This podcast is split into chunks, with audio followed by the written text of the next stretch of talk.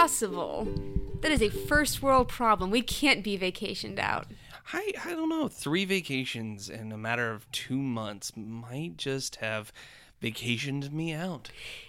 Okay, I will let you be vacationed out if I can be conventioned out. Because in that same amount of time, I've been to three different conventions. Which three conventions have you been to? Well, we went to Dragon Con, which is both of us vacation and a convention. Then I went to my Catholic Women's Retreat convention. Then I went to my uh, diocesan wide teacher convention. So if you are allowed to be vacationed out, I'm allowed to be conventioned out. All right. Well, if you're allowed to be conventioned out, then I'm allowed to be summered out. Now, that is a terrible thing to say. I don't. I don't want like summer to be over. I just want the heat to be over. Aaron doesn't like the heat. No, I mean it sunburned me. He burns and he melts like the wicked witch out in the sun. I'm melting, melting. What about? And yet, all three of your vacations were to hot places known for their hotness. Known for the hotness. Hi, I'm the hotness. Well, if you're allowed to be summered out, then I'm allowed to be cluttered out because we finally, after a month of conventions, finally got rid of all of the suitcases and bags and boxes that had started taking over our room, and I'm just done with clutter. I'm done with it. I'm cluttered out. All right. Well, if you're allowed to be cluttered out, then I'm allowed to be Aaron and you're Elizabeth. And, we're, married, to the, idea. It kind of worked. That was a, I give that a 9.8 dismount. Oh, I'd, I'd, I'd give it like a 6.2. Clumsy, but it still worked. Well, uh, welcome to kind of a unique ish episode. Uh, all our episodes are unique, but Well, it's time to talk about the worst movie ever. according to some critics According to some critics, this is the worst movie ever. of 1989, Worse than Transformers. worse than The Room. Guy, but were they just all high? Like I I'm don't trying know. to. Maybe they were just uh the the shoulder pads were weighing them down and it was giving them headaches. I just don't recall outrage culture being a thing 30 years ago, but maybe it was when you could look at a relatively innocent parody movie like UHF and say this. This is the cause of all evil. Well, at one point in time, around this time, they said that the downfall of American society can be attributed to The Simpsons. Shush. Yeah. George Bush or George Herbert Walker Bush said we need to have less Simpsons and more Waltons. Well, the Waltons are very wholesome, but I think the ability to laugh at oneself is a really important thing to have. It it makes for great introspection. If you can't laugh at yourself or you can't find humor in the things around you, even in their absurdity or their problems, then I don't think you'll ever see any change. The Waltons lived in a perfect world where they were always nice to each other and there was never any bad things except something that could be resolved in 30 minutes or less.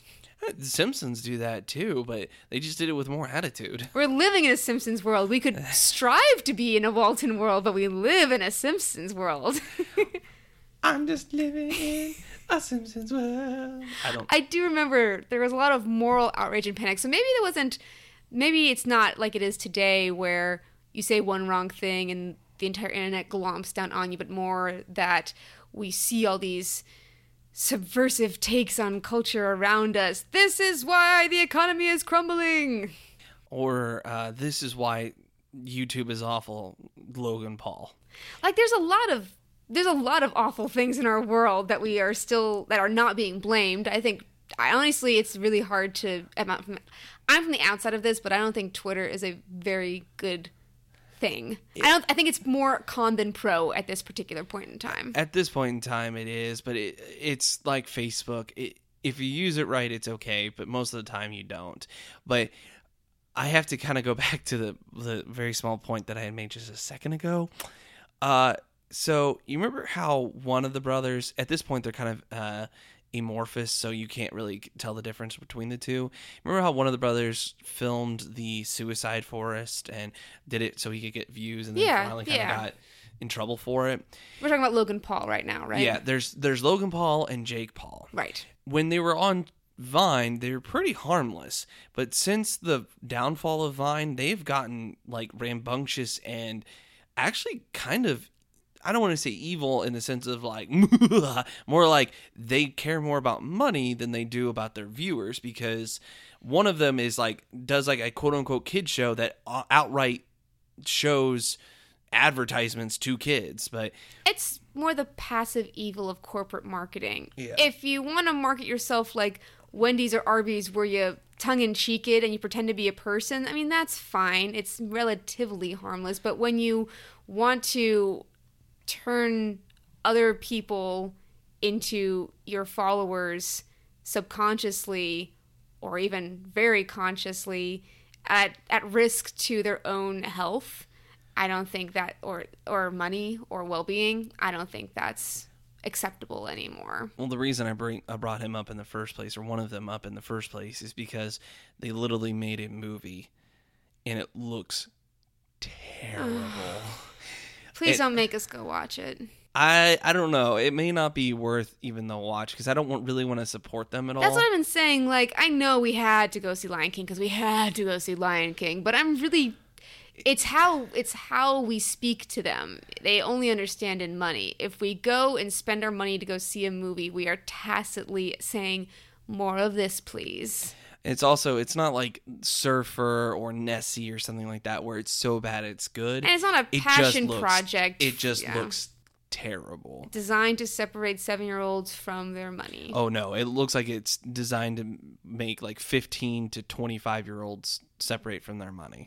Oh, there is a movie I do want to watch, and I'm going to say it now so we don't forget it. It's the one that Andy Samberg did that was like a parody of the Justin Bieber story. Oh, uh, never uh, pop star never stop stopping. Yes, yes. I really want to watch that now because having watched UHF, I've gotten right back into my parody swing. I love the parody movie. When it's done correctly, Mel Brooks films are some of my favorite films. I've heard that it's actually like it wasn't it was weird because it wasn't like overly well received, but I've heard people watching and said it was hilarious. Oh, the Pop star. Yeah, so I'm saying. Like it sounds again, perhaps much like this movie, not critically well received, but actually fine. Yeah. Uh, and you know, Aaron, you're kind of the one who brought me into that. You were the one who first showed me Airplane. I had only ever heard of it. I hadn't seen Airplane or Hot Shots or I'm Top sorry, Secret. or- I hadn't seen anything. I, the only thing I had seen was Monty Python and the Holy Grail, and that is not parody. They did do other movies that are more parodic, but that is not now. It- now is it? It has parody elements, but I wouldn't call it a parody. I think parody in my mind is linked to farce. It has to be so over the top, nonsensical as to invite parody, not just like comedy, not just a funny joke or a pratfall or slapstick. Like when you are taking something and blowing it up to monumental proportions. And I, so I don't think like when you're lampooning it. Exactly. Yeah. And like maybe like the witch burning scene, like that's lamp that's that's a parody. it's a parody of the Dark Ages. Yeah, It's exactly. not. It's not lampooning a Which is- specific movie or genre. or Yeah, it's not a something like disaster film or a romance film. Now that's an interesting. We hadn't even talked about that. How we are actually we're not supposed to be talking about any of these. We're supposed to be talking about UHF, recenter. Yeah, we're we're we're kind of discussing parody films as a whole, but using UHF as kind of a a lightning rod, if you will, because I feel like UHF became a lightning rod without even realizing it. So, for those of you not in the know, Like U- me. UHF was a movie uh, done by Weird Al and his music manager slash manager slash best friend Jay Levey, and they shopped this screenplay around, and he said "Uh, it's a mix between like three different movies, and honestly, none of these three movies it, describe what this movie was. It's not, and they finally they got it made by uh, Orion Pictures in 1989, and it was released to zero to little fanfare because it was the summer of 1989, which is also to refresh your memory. The last good summer before. No, no, sorry, I'm sorry. It was the 2000s that were the terrible year. Go yeah, on. Yeah, there there were still some good years in the 90s. What am I talking about? I had Beauty and the Beast in the 90s. Carry on. What was the Jurassic Park? Yeah. What was you the know, summer of some- 1989? The summer of 1989 had huge films like Lethal Weapon 2, Batman, and Indiana Jones and the Last Crusade. It was never gonna win, guys. Yeah, that those are some heavy weights. I mean, you haven't even seen any of the Lethal Weapon movies, which we're hoping to do later on in a epi- later episode. But that's some that is some heavy lifting, and this movie, which by the way did not get much promotions at all because Orion was failing at this point. It it, tried, it failed, and I and I feel bad because there's no reason that this movie should have failed besides that it had to compete with these other movies. This movie is not bad. Yeah, much like you not wanting to support Logan Paul, I think the Lethal Weapon movies got ruined me before I ever watched them because I don't want the idea that somewhere Mel Gibson is smiling because I watched his film. Mel Gibson is never smiling. Mel Gibson is one of those ones, he'll put on a face because he's a halfway decent actor, but inside he's just a terrible, terrible person. But if you could put that aside, because Danny Glover is actually a fun person to watch. Yeah. And also Joe Pesci. Weirdly enough, Joe Pesci is a pretty good guy in real life. I didn't and know- he's I didn't know Joe Pesci was in the movie. he's either in two, three, and four, or he's in three and four. but Joe Pesci is a is a character in a few of the movies. But again, we're that's that's a later episode. We're talking about UHF right now. So I didn't know that UHF meant uh, a, a type of TV station. I thought it was. I kept thinking some sort of worldwide wrestling sort of thing. Representing the UHF, that's Stone Cold Steve. Austin. That's what I thought it was. So I had no idea. I'm glad they explained it in the movie, and they didn't like talk down. They're just like it's this little UHF station outside of town. I'm like, ah. Uh, actually to kind of help explain to some other people again if you're if you don't know UHF is a type of way to broadcast. But at this time cable was starting to make its big push. And Weird Al didn't want to title the movie UHF he wanted to call it the Vidiot. I don't know if that would have helped much at all but it, it, he definitely did not like the title. So I get heavy Wayne's World vibes off of this concept. The idea of a little broadcast network being done out of a garage having impact on the world around it. It's not it's not it's not totally like it. It's not like it's a ripoff or anything. I just a similar theme, which I think has something to do with the time period that both those films were made in.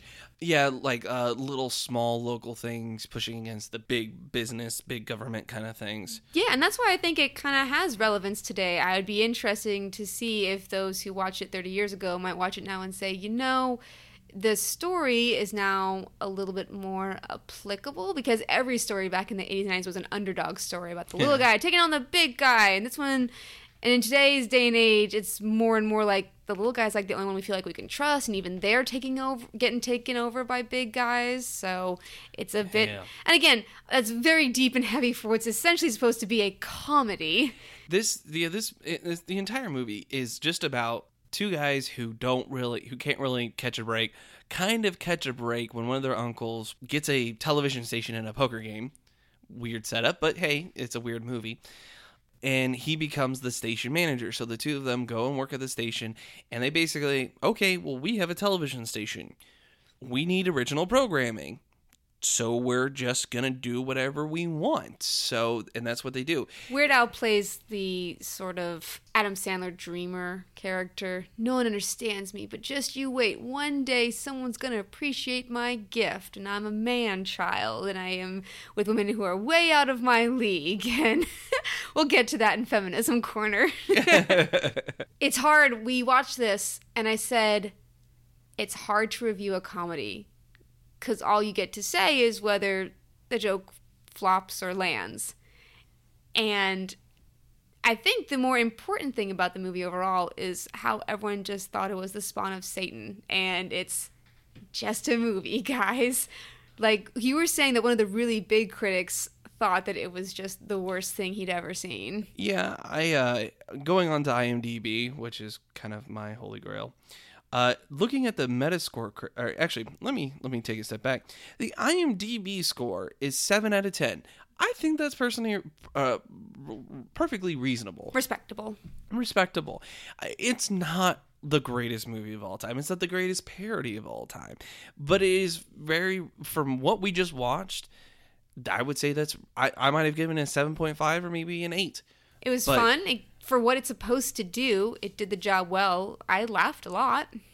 yeah i thought it was it was it wasn't like amazingly acted. There was actually some really cool cinematography in it. I don't know if you kind of noticed but there's some shots that happen i'm like that's a really cool shot. Like i noticed it while it was happening. I'm like hey good job you. Uh there was some experimentation there was experimentation kind of on every front and it paid off in a lot of different ways. But what doesn't make sense to me is the meta score from the critics it's a 30 fucking 2 like that does not make sense to me. That's a very low score. Even the the highest score is a 75, which again I can understand, from a critic named Rick Groen or Groen. And they say the laughs keep rolling as Weird Al makes a movie. Overheard from a still convulsing woman after a recent screening of Weird Al's UHF. I'm sorry, but that's funny. I'm sorry, but she's right. Yucks you feel obliged to apologize for are yucks nonetheless, and UHF prompts a lot of apologies. It's like he's still saying it's a funny movie, but it's one that you're gonna have to apologize for. I, There were a few goofs that just were like, ah, well, okay. like like what? I mean, I don't. Uh, like uh, the very extended Rambo sequence at the end was a little. I mean, it's funny, but it's expected, perhaps. I- Like there was no way to keep like upping it. So I think maybe I think they they they built to that that final stage that they could have built to. Could have been trimmed down. Could have been cut down. Yeah, absolutely. It didn't have to go on as long as it did. In fact, if they cut that down and done a different movie parody in the middle of it, yeah. I think that would have been fine. something like you have to subvert. In a parody, in a comedy, you need to subvert expectations. Like the So, first one yeah, the with the Indiana extended Jones. Indiana Jones, exactly. They recreate it really faithfully, and it starts really slow with the jokes. They're all background noises, and all of a sudden you hear a cow moo in the middle of the I see- jungle and I a didn't dog even woof. hear them. Yeah, and I'm like, okay, I see where we're going with this. It's kind of like when you watch Airplane, and if you're not listening really closely to the announcers as you're watching the cars pull up, you may forget that, you may even not notice that whole gag about the white zone is uh, for loading and Now, unloading. don't you start with that. Yeah, exactly. So it's it's all about subversion and having multiple layers. So the idea that he just chucks the band of the bag of sand and just takes the idol that the idol is an Oscar uh, that the rock It wasn't an Oscar. Uh, apparently, uh, according to the IMDb trivia, it was they only allowed a certain amount of likeness. So instead of the Oscar being like his arms crossed his chest, it was hol- uh, covering his crotch. I it would have been hilarious if this movie was made nowadays because uh, Weird Al has won so many Grammys. It'd been hilarious if he swapped the uh, the Oscar out with a Grammy. Yeah. like talk about subverting. yeah, it would have been fun. Like he kind of like weighs them, and he kind of looks at the Grammy, looks at the Oscar, and tosses the Grammy, and then pulls out the bag of sand or something like that. the faithful recreation is what always makes a parody good. We talk about that with Mel Brooks a lot. When you faithfully recreate the world that the parody inhabits, it becomes all the more better. Like Frankenstein. uh, Young Frankenstein, yeah. He he adapts the movie's aesthetic to his own and embraces it and allows it to fuel the comedy. Much like the very beginning sequence of this, it's an Indiana Jones parody that's recreated really faithfully. So then you start seeing more and more jokes pop up as you remember and see things. It all starts to click for you.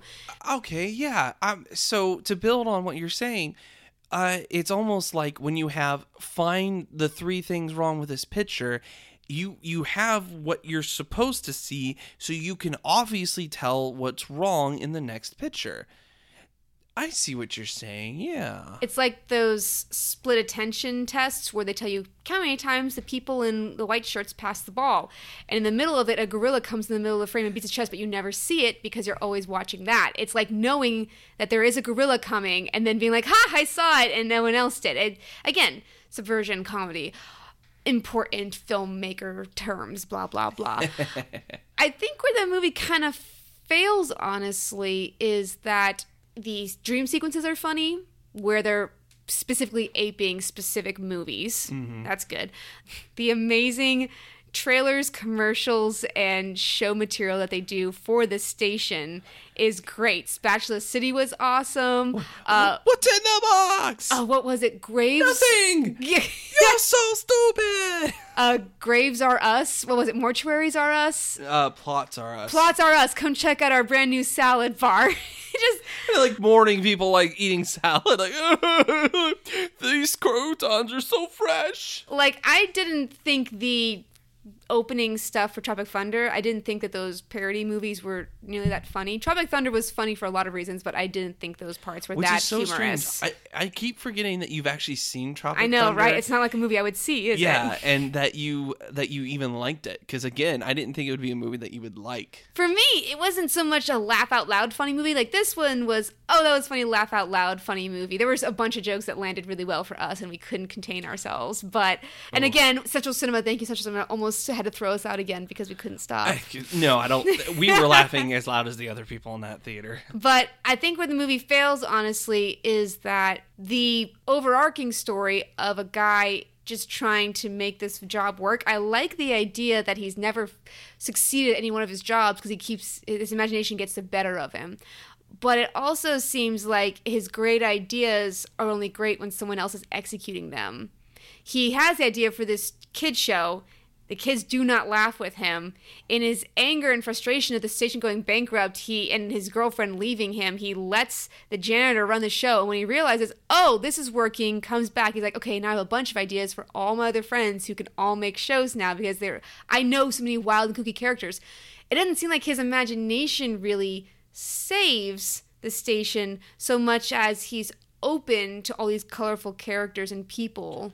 But it was his idea to bring them into the station. Oh, the first completely. place, so- Yeah. I just wish that it had he had more agency. Like he was allowed to be interesting in a way that all of his kooky characters are. It feels like he's trying to play a straight man, and I don't really want to go to a Weird Al movie to see him play the straight man.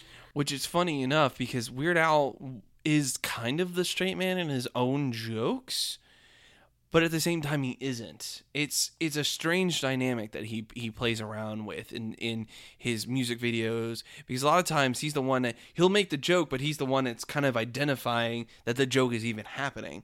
And it works on a lot of different ways too.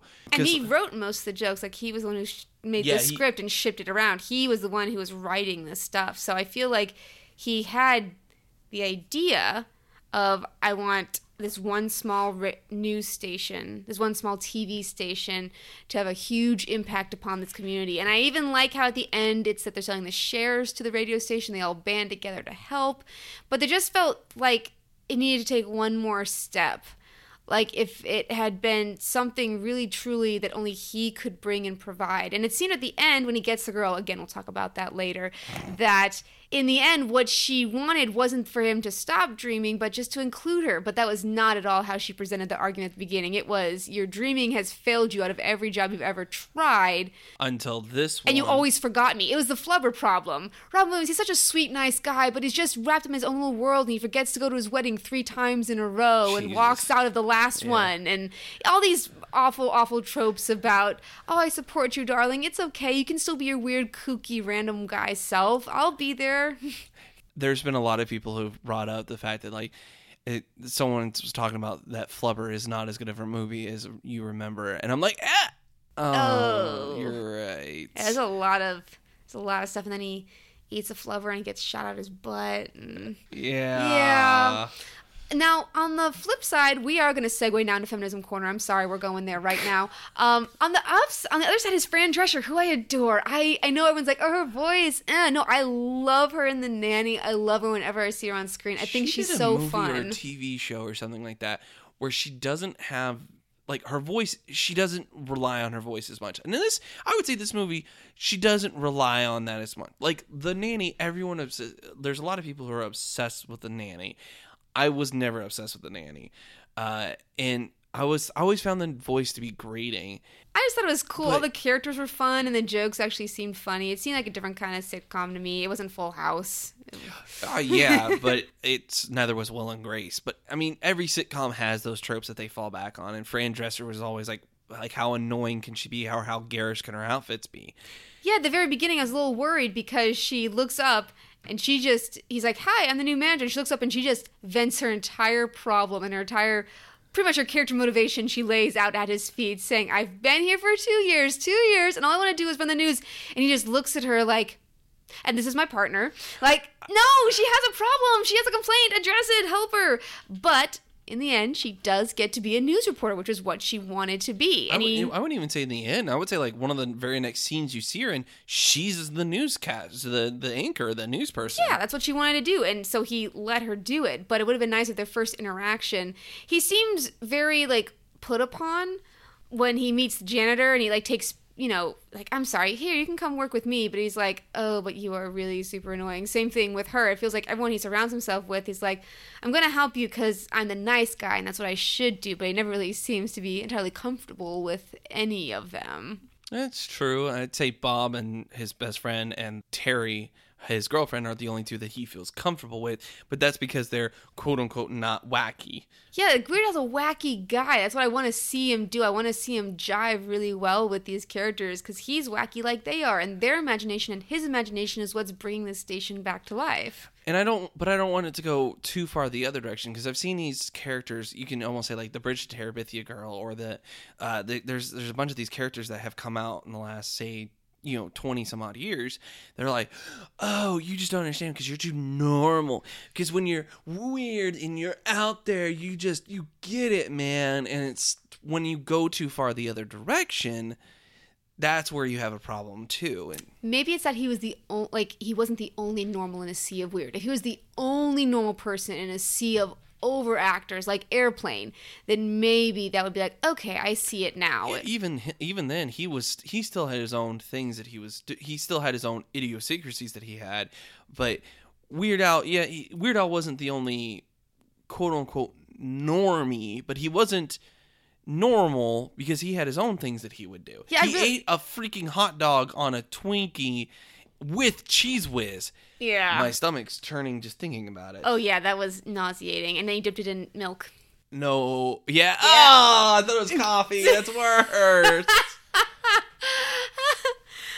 I really, gosh, I feel now. I feel bad for just tearing, like, di- dissecting into this movie because at the surface of it, it's supposed to be funny, and it was funny. It was really funny. There were a couple jokes, all the body parts sticking out of the graves.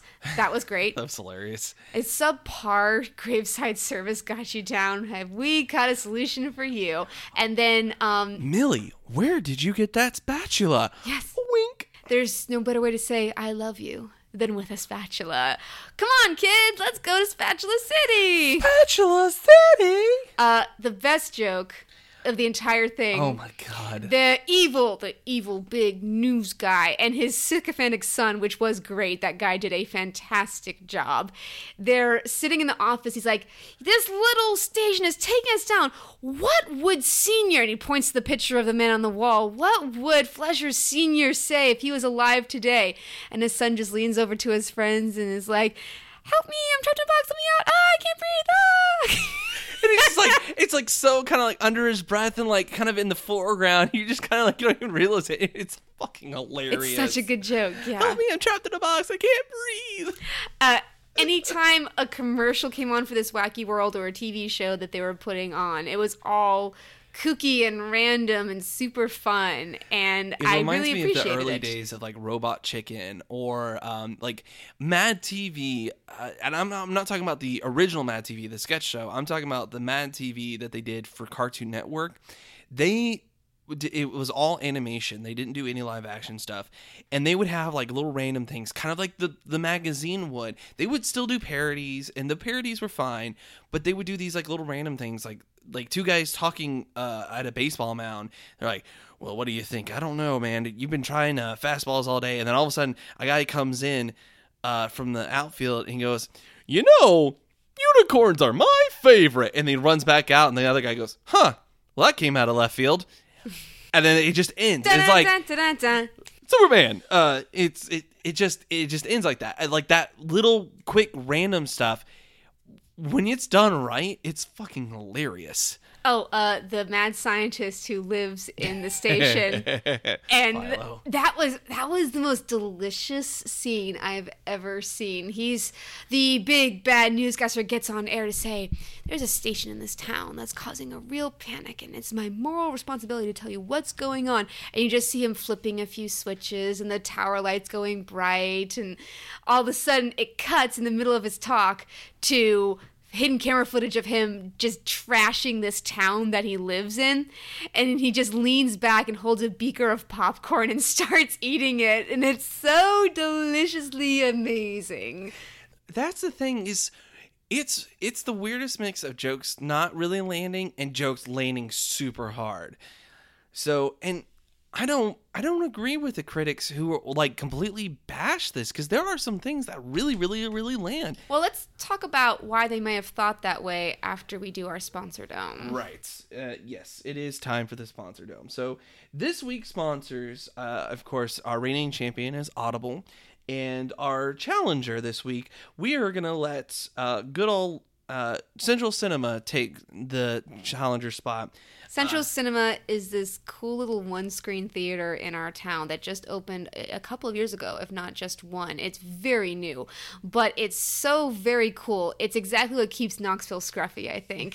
the idea that they can show things like UHF and The Land Before Time and Surfer Teen Confronts Fear and old music videos that they dug out of the film archives from 1980s Knoxville. or like uh like or even more indie stuff like like because we have a more indie theater but even they still have to play a little bit more mainstream indie which is an oxymoron that i can't believe is now a thing but like they'll play movies that don't get a wide release like surfer teen confronts fear which we talked about uh they played that movie.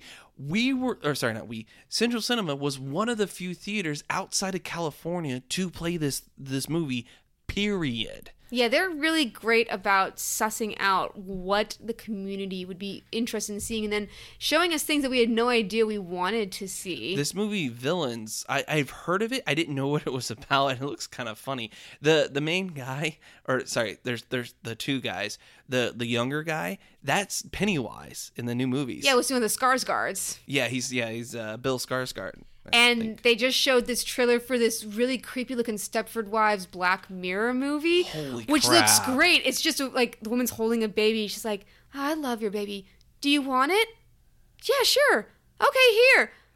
Two months later, can I have my baby back? No, I no. can't that- believe that- you asked me I can't believe. And then they're stuffing like beach balls under their dresses to appear pregnant, and the kid gets turned into a dog, and it's totally fine. And it's all painted in pastels and bright colors. And I'm like, this is probably gonna scare me too much to actually watch it, but I want to watch it. it's like cr- unsettling like down to your very core It's and so odd. but like well done you know So yeah, and then they do fun theme months, like they do all the monster movies and stuff Oh for yeah, Halloween. horror. Yeah, they're they're getting they're uh, ramping up for Halloween and horror and everything. Yeah, so we just really enjoy Central Cinema, even when we're so bad that they are afraid to kick us out because we're so loud. They are a really cool, independently owned theater, and if you want to just go see a random movie that you haven't seen before, they're the place to go check it out. Tickets are usually really really cheap. It's all like that, comparable so, to yeah. any other theater you're going to. They have popcorn, they have uh, beer, they have uh, sodas and stuff like that. And if you want to, you can become a member. They have yearly memberships where you can then get discounts on tickets and concessions and fun swag. They make these cool T-shirts and stickers, and they and they uh, sell old VHSs of Disney movies and first-run posters.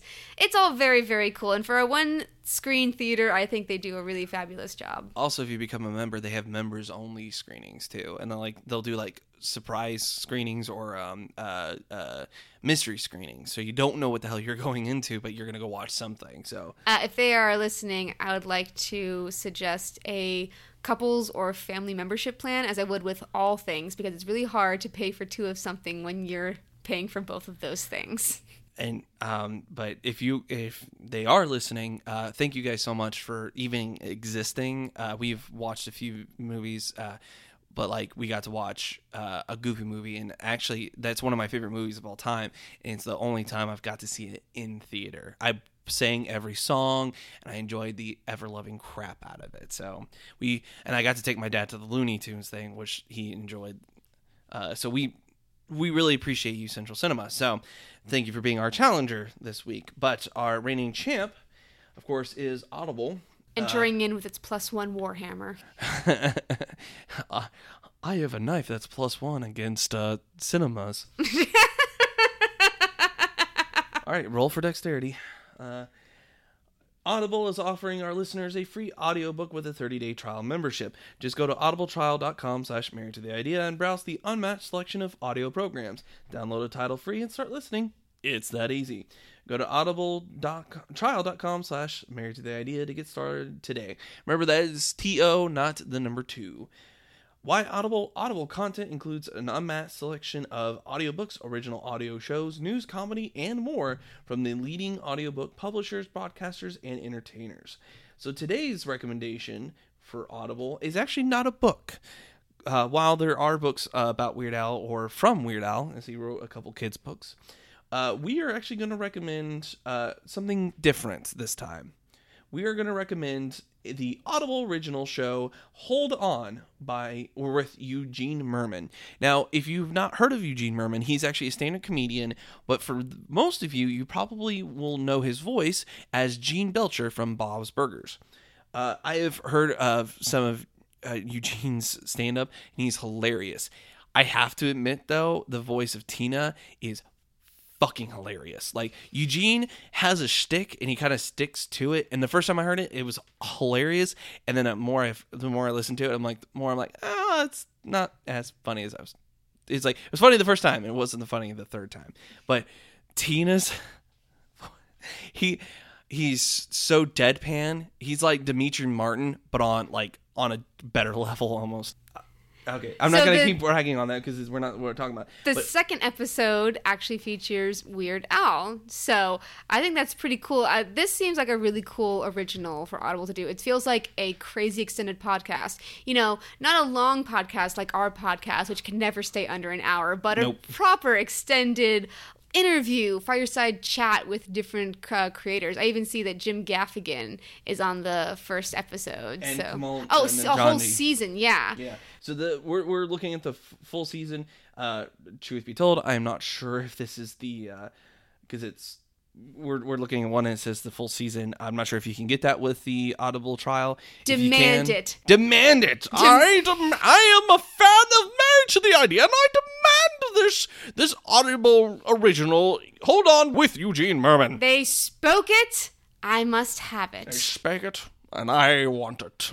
so, uh, but yeah, episode two is the one with Weird Al, which Weird Al is always a fun guest on that kind of stuff, especially like with Mystery Science Theater 3000 and everything like that. So, those are our two sponsors for the sponsor dome. We'll see who uh, comes out victorious at the end. So, Your Sponsor Dome, as always, is brought to you by Married to the Idea. You can find us on Facebook at Married to the Idea.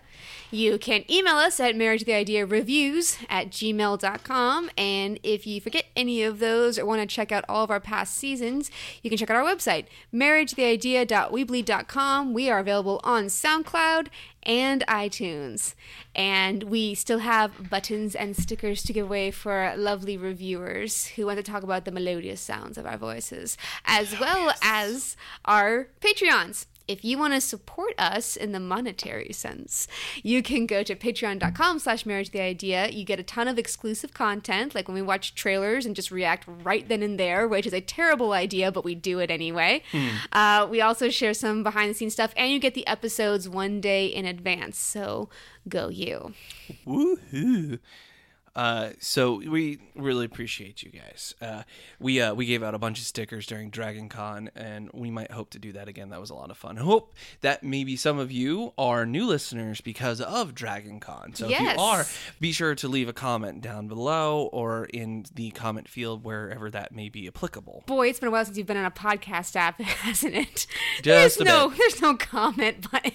I, I'm thinking, uh, I I watch so many YouTube videos, so I think, oh, leave a comment down down below. Like and sub- subscribe. Smash that like button. If I also had to edit video, I might shoot myself. no, if we do videos, that's me. Thank you. So, moving back on to UHF. Uh, Why do we think it did so bad with critics? I, I posit that now we looked this up. I had an idea and you helped me look it up and bring it to fruition. I honestly think that Weird Al made this movie just a little too late. If he had done this during the height of the parody movie, if he had done this during Airplane, during Hot Shots, during Top Secret, if he had gotten in in the early half of the 1980s with this film, maybe the critics would have been kinder because they wouldn't be suffering from parody fatigue, kind of like how reviewers today are suffering from superhero movie fatigue. right. Now, I actually, Hot Shots came out after this. Well, you know what? I don't hear a lot of people talk about Hot Shots either, to be quite honest. Now, Hot Shots wasn't. Uh, people don't usually consider Hot Shots to be one of the best. Yeah. But it's usually one of the better ones. I would say it's usually top They, 10. they had the advantage. The people who make Airplane and the people who make, uh, sorry, and Mel Brooks, the people who are known for doing this and this thing only, they had the reputation behind them where they could say, oh, yes, they from the creators of Airplane. Like, oh, okay, I'll try this. I bet it's going to be just as good. Same thing with a Mel Brooks movie, same thing with the Monty Python movie. But Weird Al does parody songs. That's what he does. So for him to say, I'm going to make a movie that no one else would take on, it has the air of a passion project and it comes from an outside source that people wouldn't be as easy to say, well, I bet it's good because it came from this person who's done it before time and time again. I, I mean, yeah, but who better w- to do a parody movie than someone who's been doing parody songs at that point for probably 15 years? Just just because he can do parody songs well doesn't mean that he's a storyteller. Uh, you, you make a good point. no one could do what Weird Al does. Like he made his name for well, besides Peculiar Jock, but he made his name. It's, Oh, don't you let? Don't you give me the eye? That is a How I Met Your Mother reference, and you it took me. It knew. took me a second. It took me. A deep cut, deep. It's so hard to be a funny singing comedian. You have to be two things really well. You have to sing very well and you have to tell comedy really well, like Bo Burnham, like Weird Al. You have to. Weird Al breathes. He breathes the artist's work when he does it. He doesn't just do a quick cash grab. He's like, the parody lyrics, I'm going to make sure the music video is equal to the effort that they put into it in the first place. That the music is done expertly with real instrumentals and that I sing well. So the humor and the music work together synergistically. So in a synergy. synergy. In a movie, though, he has to be able to act and tell jokes and write a story. And there were songs in there that were parodies too. He had to do everything expertly. Of course, it was going to not be perfect. The best time, the best gag I got out of him specifically was going home to tell his girlfriend that he got fired again. And he looks at her and he just starts smacking his head on the counter. I'm sorry, I'm a wuss, I'm terrible, you should dump me. What's for dinner? And then just like goes over to mashed potatoes, thanks, babe. Like it's, it's a quick back and forth. And like that was good comedy. That was good physical and good timing, good comedic timing. I liked it. But everything else felt sort of average. Nothing really like leaped out at me like, oh, this is a good acting moment here. Hmm. Speaking of breaking up, I'm getting a divorce. You're making fun of Weird Al. I'm sorry. This is not I I don't envy his position. This must have been an incredibly hard thing to do.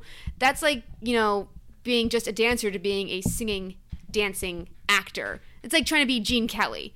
Like that's stupid and unenviable. You shouldn't want to try to do that because you have to do three things perfectly. And it's so hard to do just one thing perfectly. Yeah, and I, I had to agree. Like there were some moments where that dragged, and it was because of the acting, not the directing or the writing. But at the same time, I- don't agree that it was all his fault. The story itself was harmless enough, and the uh, I I felt the writing was solid enough. I feel like there was a lot of like improvised parts. Uh, but I don't know. I feel like there was plenty of moments that like might have felt like they dragged on, but they dragged on for with purpose. But also, that's just the kind of pacing that those kind of movies had. Uh, not Lethal Weapon, but um, Loaded Weapon, the Leslie Nielsen stuff. There are moments that that did that all the time. When he went into those kind of parody movies, which funnily enough sometimes had Weird Al songs in them, uh, or Weird Al opening songs, they Didn't have a Dr. Demento cameo like this one did, though. that was so cool. I didn't know that until the end or until the credits, but that was still cool. It, they just had that kind of weird, slow pacing at times. Like I remember there was a jokes. Like, you know, the slow moments in Blazing Saddles, but they're But they- always funny. It's always a Mel joke. Brooks. Mel Brooks had a better sense of timing than a lot of other people did, and I think that's because he was a better comedian than other people. And some people may be better writers than Mel Brooks, but he is a better overall comedian. And comedians have to know timing. So when they do, that usually helps along the way. And I really feel that they may not have been the best comedians, but they had a decent enough story. I think the this small time uh, TV station that grows in popularity almost overnight. I think that's actually a really cool story. Uh, Other people have done things like that, but the way they did this, the way they handled like the you know the wheel of fish and the you know Stanley's Funhouse. I think those were fun ideas. You know, Yeah. Who, you want a drink from the firehouse? Here you go, kid. Like And those it did give me Conan the Librarian, and for that I will always be grateful. Conan the librarian. That's the exact thing I need in my life. All right. Aaron, we always end this thing with a question.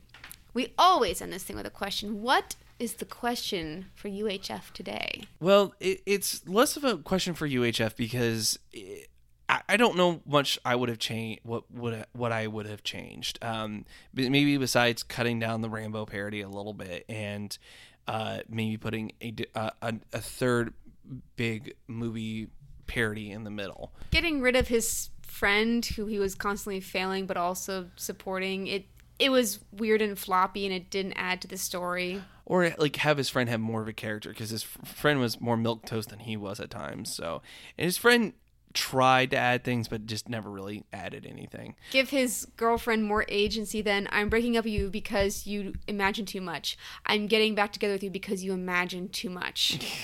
And her, the writing for her was not the best. oh, it's guys, like it was sad. yeah. Like I don't have the girlfriend. Like maybe he meets her at the station. Like she has this really soft voice. Like what if she was uh she was always telling crazy, completely inappropriate, raunchy things, but always in that soft, really quiet voice. Sort of, sort of a Karen sort of thing. And then I took him from behind, and uh... I don't know, maybe not that, but just something subversive about her as opposed to just the supportive girlfriend. and see, and there's like lots of movies that aren't afraid to do that. Maybe So she wanted a- to be a news reporter. Maybe his girlfriend was Fran Drescher and she wanted to do the news. And I don't know. or Fran Drescher wanted to be uh, host the, t- the the television show or something like that. You know, there's the or like the the very obvious uh, Her- uh, Geraldo Rivera uh, talk show because the the oh my the gosh, that was great. the secrets of Al Capone's glove box road maps. he exposes Satanism and like the Ku Klux Klan is fighting Freddy Krueger and like and then there's a little girl in a schoolgirl outfit biting their ankles. and that, that was great. I loved that. Again, like it was these quick 30 second snippets. But then what is the question? If it's not for UHF, what is the question? Uh, the question is because we did hit yet, uh, yet a second parody fatigue since we hit a second one because we, we had a resurgence of parodies with Scary Movie. Which was good. I mean, it played its tropes well. It knew it was a love letter. Yeah. I kind of feel like Cabin in the Woods is a bit parody. It's not funny parody, but it's It's similar to Scream. It's, Yes. It's it's a parody without being overly funny, without being without Oh, lampooning. sorry, I was thinking of Scream, not Scary Movie. Whatever, Scary Movie, whatever.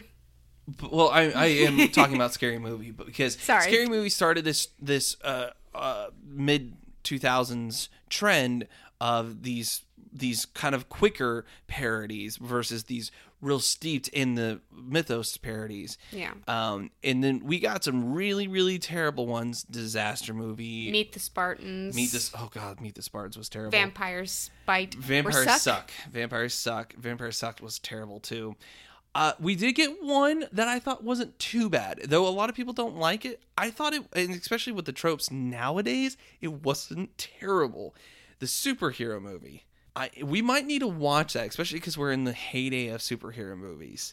We might need to check that out, especially because Drake Bell is the main character. Oh yeah, yeah, yeah. Because it's like a kick-ass parody, Uh, and it's a Spider-Man parody. Spider-Man parody. Yeah. His suit looks like kick-ass. Yeah, but it's it, there's some there's some funny there's some really If they don't fight a sky beam, they're not doing a parody, right? finest oh i don't think so. See okay so there's my there's my question. If we were to do yet a third resurgence of parody movies bring yet another renaissance of parodies what genre needs to be parodied nowadays? Because your your obvious target is superheroes mm-hmm. Which i would you would need to have the right writing to do it That's not what I'm interested in doing, though.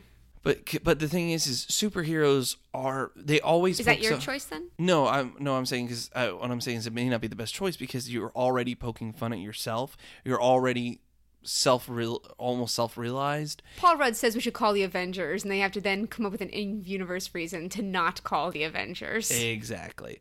So that's why it's kind of like Speaking okay, of so which, no. this is a complete tangent, but they are laying out Phase Four, right? And they have all these movies lined up. We aren't going to get a continuation of the what's going on in the arc of the world today, continued from Spider-Man: Far From Home, until we get uh, the Ten Rings. And that's not for another two years. So all the movies before then are all prequels or origin stories for characters we haven't met yet. There isn't any Avengers movies on the slot. There is no tent pole to tie everyone together. It's a it's a scary path to take, guys, because we went off into space, and there is there's no way to go back from that. There's now a billion alien races all inhabiting the Earth, and it's a crazy weird time to be in all this, but I'm really looking forward to Thor. I really want Jane Foster to be like the one who brings everyone together again. I really want her to like assemble an Avengers of Iron Heart, and I really I want like, a brand new team. I need someone needs to tentpole. Someone needs to take RDJ's place, and I don't think it's going to be his daughter. It was supposed to be Spider Man. We don't get Spider Man no more, so we got to find somebody. I, I, I hate to say this, but um, they've uh, the director of Love uh, Love and Thunder Taika Waititi. has already said that yeah, Chris Hemsworth is still supposed to be the focus of the next. That's Thor. what I'm saying. Like they they want to let go, but they can't. They, they should, but they won't. Like I want him to be like like how in Thor Ragnarok he was the main focus, but other these other characters were still like Hulk and Valkyrie were still kind of like switch it, have her be the main focus and him be one of these secondary focuses. You did a good job. You can do it. Just have Chris be the secondary focus. So, because he's already going to be in the uh, as Guardians of the Galaxy or you know Guardians of the Galaxy three. So just let him switch. So I'm just yeah. No, I don't think superheroes because they're already kind of a parody of themselves in a way, but they take themselves serious enough that we can take them serious. I think there there's there is a movie genre genre out there that might be ripe for a parody. Because like Johnny Jane Dangerously was all about the gangster movies. Uh, you know, this one was about TV stations and you know TV and movies just in general.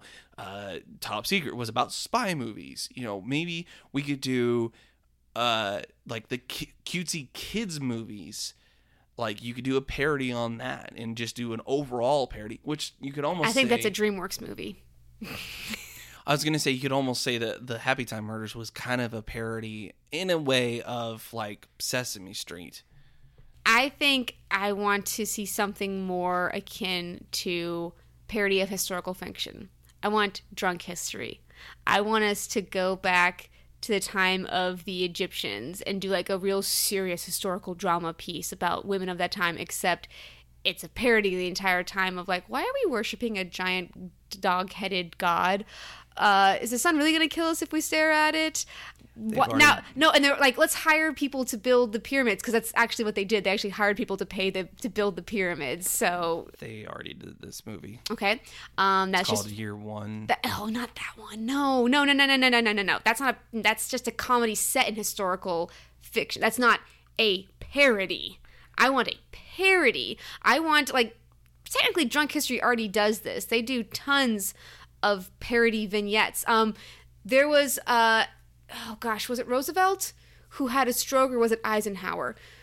A president had a stroke, and he was and then his wife kind of took over. yes, and they it do this Roosevelt actually. Exactly, and they do this great parody of it. Um, I think even um, John Oliver did it, where it's just played by a dummy sitting in bed. The president's just played by this lifeless mannequin, but everyone still treats him like he's still alive. but again, like that's parody because she's running the whole thing. But it's like, look, he's fine. I see he is. All right, Madam President. Like, yeah, I want something like that. I want a historical fiction parody of some important story that hasn't been told before pro- ideally about a woman so she gets to be the focus of the piece and then just the the nonsense of the world around her as she does this thing. And it and it can be funny and I'm it's not I don't want to be like oh she can't have fun be funny. Of course she should. It's a parody. She should be silly and goofy and have some fun with it. But that's what I'm like picturing in my head right now. Starring Anna Faris. Oh yes, Anna Faris, or um the girl from Parks and Rec who plays uh, uh the the really goth chick. The I know I'm feeling really bad right now because I I just I love her deadpan delivery. I think she would be a perfect Leslie Nielsen archetype. I think uh, she'd be really really great at that. And see, I would uh, argue that you kind of need to go a different direction at this point.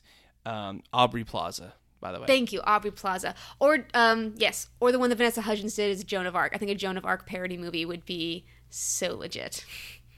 That'd be. That's what I'm saying. Like, like you can just think about it. Like, there's a bunch of jokes, like Dark Age, you know, Monty Python sort of jokes in there. But there's also like, I'm just gonna lead this army, or See, whatever. I can see the the problem I see is there's there, there might be too much studio influence. Like there's got to be selfie jokes and there's got to be uh, uh, emoji jokes and there's got to be this and then that and it's like it becomes an emoji movie or something like that. Yeah. So when if it gets handled if it were to get handled correctly, then yeah, it could work out really well. See, I mean, they're doing it with Jojo the Rabbit.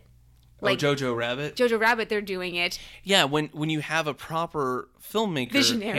and proper visionary handling it correctly, then yeah. Because otherwise, that could have burned so bad, guys. Like, this was a terrifying movie to undertake. Yeah, uh, Nazi youth. Holy shit. Yeah, like, no. That is a sensitive subject. I do love his interview. They're like, so you chose not to like really practice a German accent. Why is that? He's like, Hitler doesn't res- deserve my respect of a of an authentic German accent. I'll t- play him however I want to play him. And that was what Mel Brooks always said that the best way to get rid of Hitler's prestige and power was to make fun of him.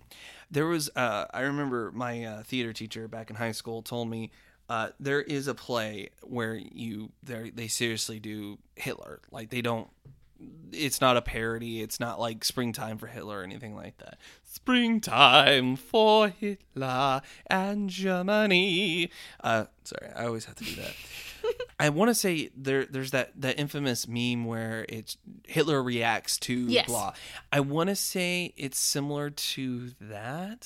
So it just takes it. It's just a historical drama piece. Yeah, exactly. But it there there is a very weighty role of someone playing Adolf Hitler. Yeah. Um, and he's he talked about how it doesn't matter who you are sometimes as a person. If you're right for the role, you're right for the role. And the they had a Broadway production or off Broadway production of this play, and the person they picked for Hitler was a gay Hispanic man. Fabulous. Great.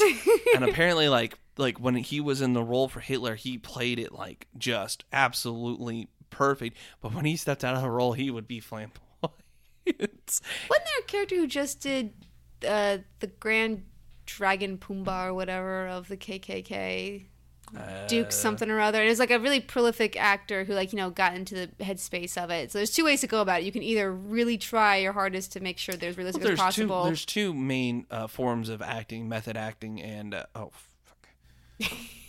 of course, I can't remember. It's uh, method acting and another form of acting, and of course, I can't remember them both. Just acting, It, they're madness acting. no stop. Basically, it's you can kind of turn it on and off.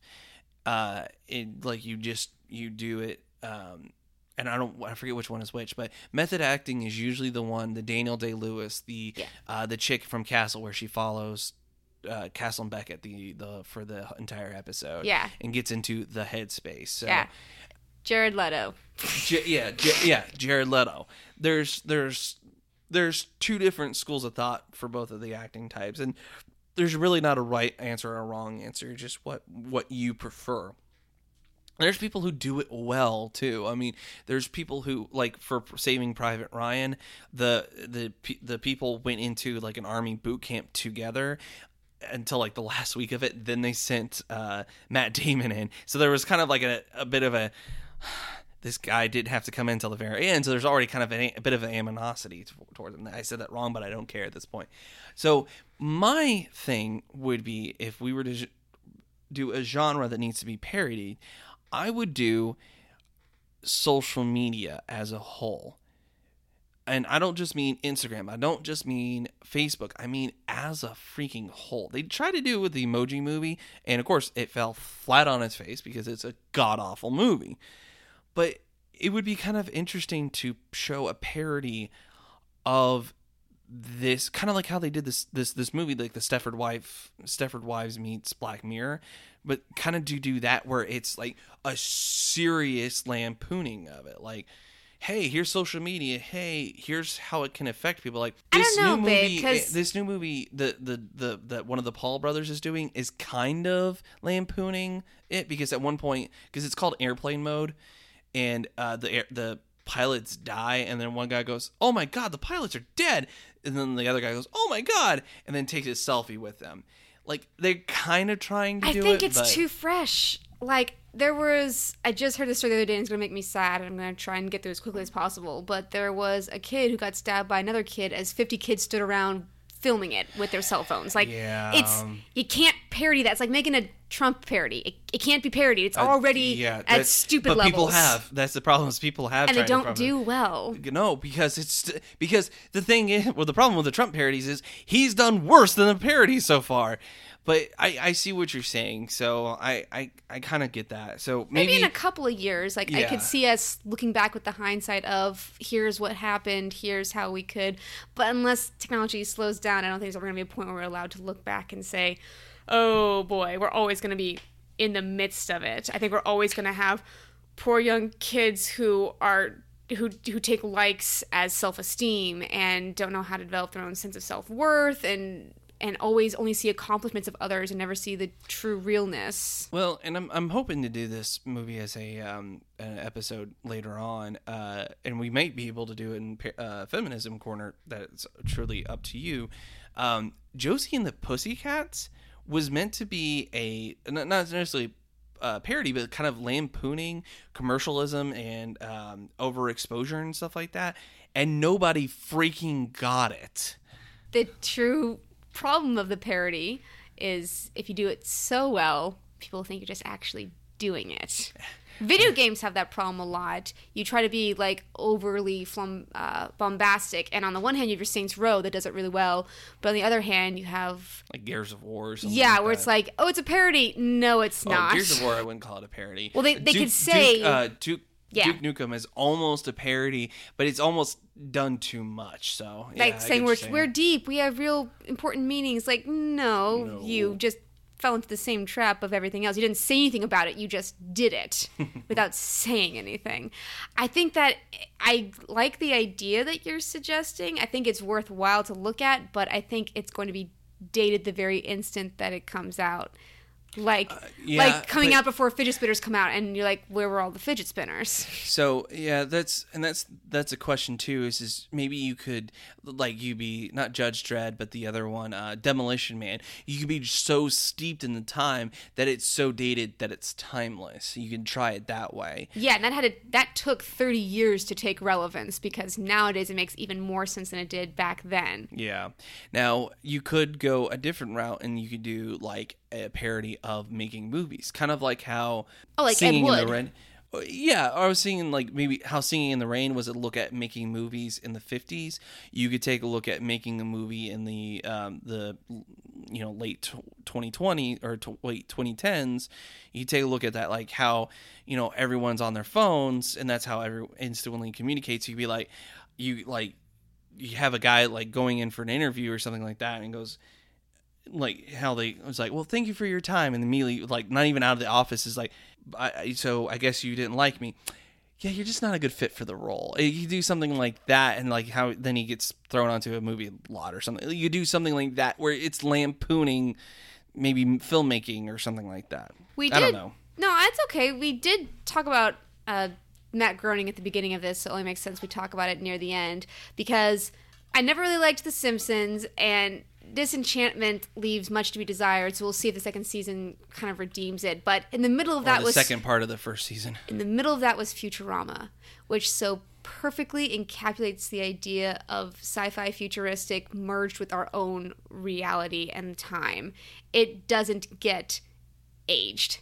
You can watch it now, you can watch it 10 years ago, it never feels stale because the ideas were steeped in the idea he they did tons of research about what could happen in the future and what technology would be available to make it feel realistic as opposed to just everything's dehydrated like back to the future. Back to the future's future always feels instantly dated to me instead because of it's the 80s future. But e- there are some ideas that feel a little dated but it's a hell of a lot different than one or two small ideas in a, you know, whole series versus a couple ideas in in a one movie. Mm-hmm. so i really I, I see what you're saying with that. And it's it, it's hard to it's hard to pick a, like a specific genre because even like when they did Vampire suck it was because twilight was still kind of big at that point. So besides superheroes there's not much else that's big at this point. Or light bulb you make a parody about indie movies I was just thinking about that. I was just thinking about how you would parody an indie movie because indie movies have such a unique and distinct style. Now, you run the very real risk of it just becoming an indie movie. uh, yeah uh, all parody movies have if that it's risk too but if it's too too like if you tried to do a Tim Burton parody movie, it would just be a Tim Burton movie. uh, So yeah in a sense you have to be very careful with that line but i like i like this idea and if it could if it could take the time to turn every trope on its head if it turns every manic pixie dream girl into a fully fleshed out character with motivation and ideas that would be swell. So it's not a 500 days of summer sort of scenario. Modern sensibility over an indie movie. The best parodies are steeped to the correct amount in the original source material, but not afraid to go that extra mile. Like Holmes and Watson isn't a parody, but also they like they didn't go enough in some areas. I haven't watched the movie, I've heard it's terrible. So just in that kind of sense. Like there are there are some parody movies out there that don't do it enough. They they they're like they don't know when to go that extra mile, that extra step. So that's kind of one of those weird things you kind of go, where where's that line you have to draw? And there and it's not so much a line, it's a sweet spot. You have to steep it enough. So like Young Frankenstein, it wasn't it almost felt like it still took place in the 70s or the 80s, but it just happened to go back to like the 19 the 1800s uh, Transylvania, Roman or Romania or something like that. But it's like it's in like America and Europe or something like that. It's the 80s, so it's like what what's going on? So it was it, felt kind of weird. It, it it wasn't that way, but it kind of felt that way. So yeah i feel you so you have to find that sweet spot with indie movies, and I feel like with the way indie movies have been recently, you don't do want to do like a Jojo Rabbit, but you do like uh, Room or um, uh, what's another one? Uh, it was a big one, uh, or like, like La La Land, or If you um, didn't know- Moonlights, or something like that. Yeah, if you didn't know the story of The Room, you would think that the making of The Room movie was a parody. like oh god yeah. Like you could even have uh at one point you could get an oscar winning actor. Like someone who you know is going to win or be nominated for an ask oscar in this and you could have them come out and give a, an actual good performance. Like michael i can't believe you stole this money. I you've betrayed me. You've betrayed my heart. And then like the scene like obviously like like that's the end of the scene. And then the actor turns around and then there's, there's someone like oh here you go here's your oscar and like you could like do- it like threes and like here's oh like oh here's your emmy or like here's your um people's and choice award and off the like list. You just continuously turn back, and that is the original song. like and they get the wh- wh- whatever the spew or whatever it is and like and then like they're like waiting for the last one like well where's the last one oh you're only nominated sorry it's like a pa with like the the headset on or something like that. So you could uh, so you could almost mix the two ideas that i had like making an indie movie and doing an indie movie. So you could break the fourth wall at times or like oh here's your here's your oscar Yeah, like- here's your like People's Choice Award or Deadpool breaks like the fourth wall a ton of times. Maybe the main character is talking or looking straight at the screen, then you turn around and he's looking at the film crew, and they're like, "What's he staring at?" And you look back at him, and he's actually looking at something else there's in like his a head. there's like a pizza or something out there like yeah, there, he's he's talking this or like there's like so like there's like like he looks like kind of just off screen and he's got a real kind of hopeful face and there's a big steaming pizza and then he looks back and he's just hurt and one of the PAs is eating his pizza. See, the- there, I there's that's a fairly rich vein, I would say. So, filmmakers, get on it as you listen to our uh, little podcast. So, uh, but for the rest of the listeners, we thank you so much for st- sticking through. And uh, again, thanks to our sponsors, uh, Audible and our challenger, uh, Central Cinema.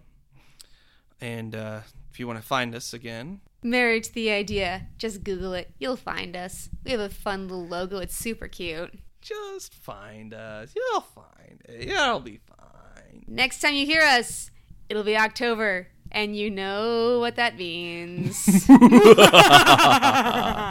but until then, She's been Elizabeth. he's been Aaron, And we're married to the idea.